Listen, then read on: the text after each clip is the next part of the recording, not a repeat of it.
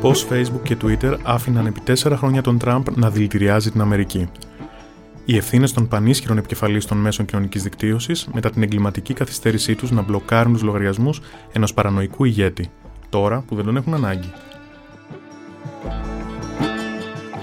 Ένα άρθρο της Χριστίνας Γαλανοπούλου για το Life.gr. Είναι τα podcast της Life. Δοκιμάστε να αναρτήσετε στο Facebook μια φωτογραφία ενός γυμνόστιθου γλυπτού ή τους γλουτού του σε λεπτομερές zoom. Γράψτε ένα οργισμένο post για τον κορονοϊό με λίγες ύβρις και καμιά βομολογία. Αναρτήστε μια σκληρή εικόνα από ένα τύχημα ή ένα βίντεο από κάποια εμπόλεμη ζώνη. Μαντεύετε σωστά πού καταλήγει αυτή η δέσμη προτάσεων προς πειραματισμό στο timeline σας. Το Facebook θα σας κατεβάσει την ανάρτηση. Θα σας ενημερώσει ότι αμαρτήσατε. Αν δεν συμμορφωθείτε, θα σας κλειδώσει για λίγες μέρες το λογαριασμό. Και αν συνεχίσετε να απειθαρχείτε, θα σας πετάξει έξω από την πλατφόρμα. Την ίδια πολιτική, ιδιαίτερη άλλωστε, ακολουθεί και το Instagram. Εν πωλής και το Twitter. Εσχάτως και το TikTok πράττει αναλόγως, αλλά τουλάχιστον φροντίζει να ενημερώνει πρώτα τους καλοθελητές για το αν βρήκε το έτοιμά τους, το report τους εν προκειμένου, ορθό. Αυτά θα συμβούν σε εσάς, διότι στον Donald Trump τα τελευταία τέσσερα χρόνια της φωτιάς στις ΗΠΑ και αρκετά πιο πίσω, πριν βρεθεί στον προεδρικό θόκο, δόθηκε το δικαίωμα να αλωνίζει με χιδεότητα, χωρίς να αντιμετωπίζει καμία συνέπεια, εκτός από προειδοποίησεις, τραβήγματα στο αυτί και μερικά κατεβασμένα posts. Α αφήσουμε όμως το παρελθόν. Εβδομάδες τώρα ο απερχόμενο πρόεδρος των ΗΠΑ εξύβριζε, χειδεολογούσε, ηρωνευόταν, ακύρωνε, οργάνωνε καταδρομικές στο Καπιτόλιο, απολύτως ανενόχλητος από τους επικεφαλείς των μεγαλύτερων μέσων κοινωνικής δικτύωσης.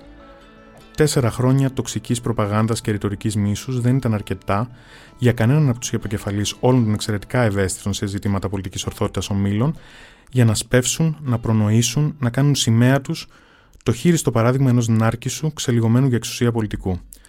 Τέσσερα χρόνια ασταμάτητου bullying και πλήση εγκεφάλου στο πιο μπερδεμένο και αρκετά μεγάλο κομμάτι της Αμερικανικής κοινωνίας δεν τρομοκράτησαν κανέναν από τους moderators, δεν προβλημάτισαν κανέναν από τους ελεγκτές περιεχομένου, δεν πρόσβαλαν καμία από τις κεφαλές αστυνόμευσης της ηθικής και της τάξης στον κόσμο των social media.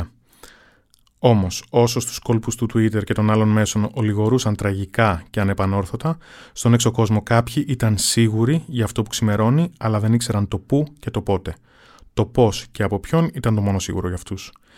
Ήταν ακριβώς αυτό που περιμέναμε ότι θα συνέβαινε, δήλωσε ο Brian Friedberg, επικεφαλής του κέντρου Sorenstein για την τεχνολογία και την κοινωνική αλλαγή υπό την αιγίδα του Harvard. Ο συγκεκριμένος, μάλιστα, μελετά το άνοιγμα του φασίστα στην Αμερικανική κοινωνία, είτε αυτός φορά το πουκαμισάκι των Proud Boys, είτε οργανώνει δράσεις μέσω των social media, όπως το μόρφωμα που λέγεται QAnon. Είναι εξαιρετικά συνεπή το πώς λειτουργούν και οργανώνονται στο διαδίκτυο και τα social media και εντυπωσιακό το πώς όλες αυτές οι φατριές έγιναν ένα για να συμβεί αυτό που συνέβη στο Καπιτόλιο. Είναι επίσης γεγονός ότι οι προηγούμενες προσπάθειες της κάθε πλατφόρμας ξεχωριστά να αντιμετωπίσει τη δράση τους στα social media έχουν μειωθεί σημαντικά, αν όχι έχουν αποτύχει πλήρως, εξηγεί ο Φρίντμπεργκ.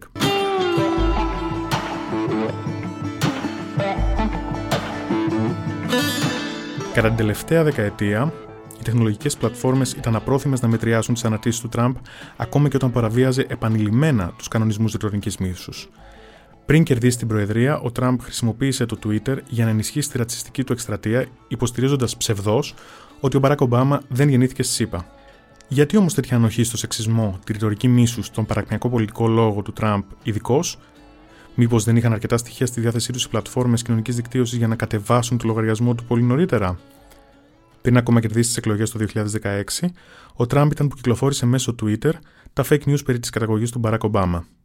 Ω πρόεδρος των ΗΠΑ, ήταν εκείνος που έκανε share ρατσιστικά βίντεο στοχοποίησης μουσουλμάνων στο Twitter, ενώ στο Facebook έγραψε υπέρ της απαγόρευσης εισόδου όλων των μουσουλμάνων αδιακρίτως στη ΗΠΑ. Να, μια κατάφορη παραβίαση της πολιτικής του Facebook που εμπίπτει στη ρητορική μίσους. Μόλις τον Ιούνιο του 2020 μοιράστηκε ένα βίντεο με οπαδό του που ούρλιαζε λευκή δύναμη ενώ κατά τη διάρκεια των διαδηλώσεων του Black Lives Matter εμφανίστηκε να ενθαρρύνει τη βία εναντίον των μαύρων. Τι άλλο έπρεπε να κάνει; Όσα έγραφε, όσα έλεγε, όσα διοχέτευε, ψέμα, αιμονή, ρατσισμός, μίσος, πότιζαν ένα ανυπόμονο, απέδευτο και ταλαιπωρημένο κοινό, το οποίο δεν θα το πάρει μαζί του όταν επιτέλους αδειάσει το Λευκό Οίκο.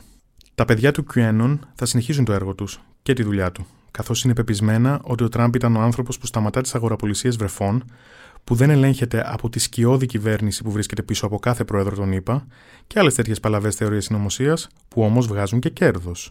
Α πούμε, τι έκανε το Facebook και το Twitter το βράδυ της Τετάρτης που μέσα στο γενικότερο χάος τα παιδιά του μορφώματος έσπαγαν τζάμια και κεφάλια, αλλά έβγαζαν και λεφτά από την πώληση καπέλων και t-shirt για τη στήριξη του αδικημένου αρχηγού; Την αμφίεση των υποστηρικτών, σύμφωνα με τους ειδικούς, μπορούσε να την προθυμηθευτεί κανείς στα σχετικά φόρουμ του μορφώματος στα social media, που ειδικά φέτος τέριεψαν. Μέχρι τον Οκτώβριο τουλάχιστον, οπότε και το Facebook αποφάσισε να κατεβάσει εκατοντάδες σελίδες και λογαριασμούς, οι οποίοι είχαν συγκεντρώσει πάνω από 3 εκατομμύρια μέλη. Και το YouTube κατηρήσε δεκάδες χιλιάδες βίντεο του QAnon και κατέβασε εκατοντάδες κανάλια, ενώ ταυτόχρονα ενημέρωσε την πολιτική του για θέματα βίας και θεωριών συνωμοσίας. Όμως ήταν αργά. Ο Τραμπ είχε προλάβει να κάνει εξαιρετική δουλειά και να εκμεταλλευτεί τόσο το νομικό κενό που διέπει τα μέσα κοινωνικής δικτύωσης και φυσικά την εξουσία στα χέρια του. Και για την Τζένιφερ Γκράγκελ, επίκουρη καθηγήτρια επικοινωνίας και μέσων δικτύωσης στο Πανεπιστήμιο του Συριακουσών, η ντροπή της Τετάρτη ήταν το αναμενόμενο αποτέλεσμα τεσσάρων χρόνων ελεηνής προπαγάνδας. Και ακριβώς επειδή υπάρχει νομικό κενό στο διαδίκτυο, εκείνη επικαλείται τον νόμο Smith-Mant του 1948, ο οποίος ρυθμίζει το όριο της κυβερνητικής προπαγάνδας ή επί το ευγενέστερο περιορίζει τη φλιαρία του εκάστοτε αρχηγού του κράτους. Και πάλι όμως, δεν απαντάμε στο γιατί δεν κλείδωσαν τους λογαριασμούς του Τραμπ νωρίτερα. Η απάντηση κρύβεται σε δύο σημεία, πέρα από την ύπαρξη του νομικού κενού. Πρώτον, ελήψη ουσιαστικής νομοθετημένης ρύθμισης, οι εταιρείες κοινωνικής δικτύωσης δεν είχαν τίποτε να κερδίσουν από τη φήμωση ενός πολιτικού αρχηγού με τόσο impact στα social media, αν και το εν λόγω επιχείρημα μοιάζει κάπως φτωχό. Δεύτερον, κανείς δεν φανταζόταν ότι ο Τραμπ θα έφτανε στο σημείο να αποπειραθεί πραξικόπημα, γιατί πρακτικά αυτό πήγε να συμβεί, μέσω του Twitter. Όλοι πόνταραν ότι θα παραμείνει ακόμη ένας εξιστή, επιρμένο, αλαζόν πολιτικό, αλλά προφανώς πόνταραν λάθος. Μέχρι την ώρα που γράφονταν αυτές τι γραμμές, επίσημη τοποθέτηση τόσο από το Facebook όσο και από το Twitter δεν είχε υπάρξει. Ωστόσο, θεωρείται απολύτως βέβαιο, κρίνοντας και από μια μετριοπαθή δήλωση του Άνταμ Μοσέρη, ναι, νομίζω μια ρύθμιση τώρα θα ήταν καλό να συμβεί, ότι μέσα στο 2021 Δημοκρατικοί και Ρεπουμπλικανοί θα αναγκάσουν νομοθετικά τις πλατφόρμες σε μεγαλύτερη επιφυλακή.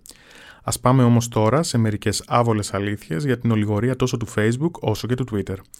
Πρώτον, τι είναι ο κύριος Ντόρσεϊ και ο κύριος Ζούκερμπεργκ; Τα ονόματά τους, ακόμη, δεν έχουν βγει στη σέντρα, καθώς ακόμη μετράει στην κοινή γνώμη η φήμωση του Τραμπ.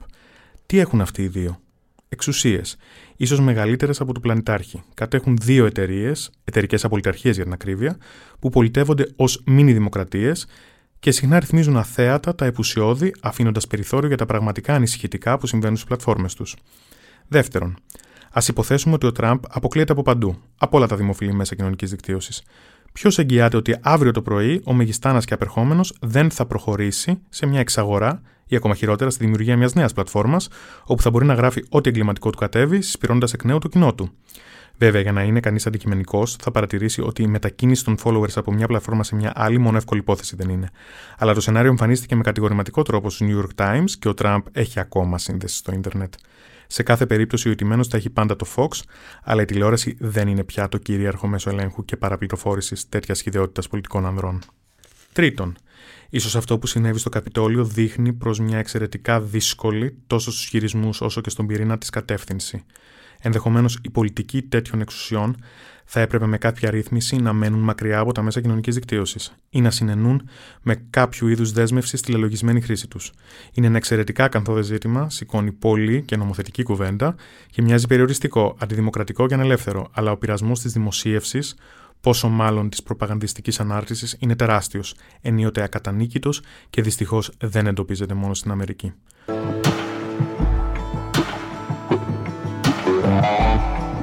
Όσο οι ιστορικοί του μέλλοντος θα προσπαθούν να εξηγήσουν ποιον ακριβώς ρόλο έπαιξαν τα social media τη μέρα που ντροπιάστηκε η Αμερικανική Δημοκρατία, λογικά θα έχει βρεθεί κάποια φόρμουλα.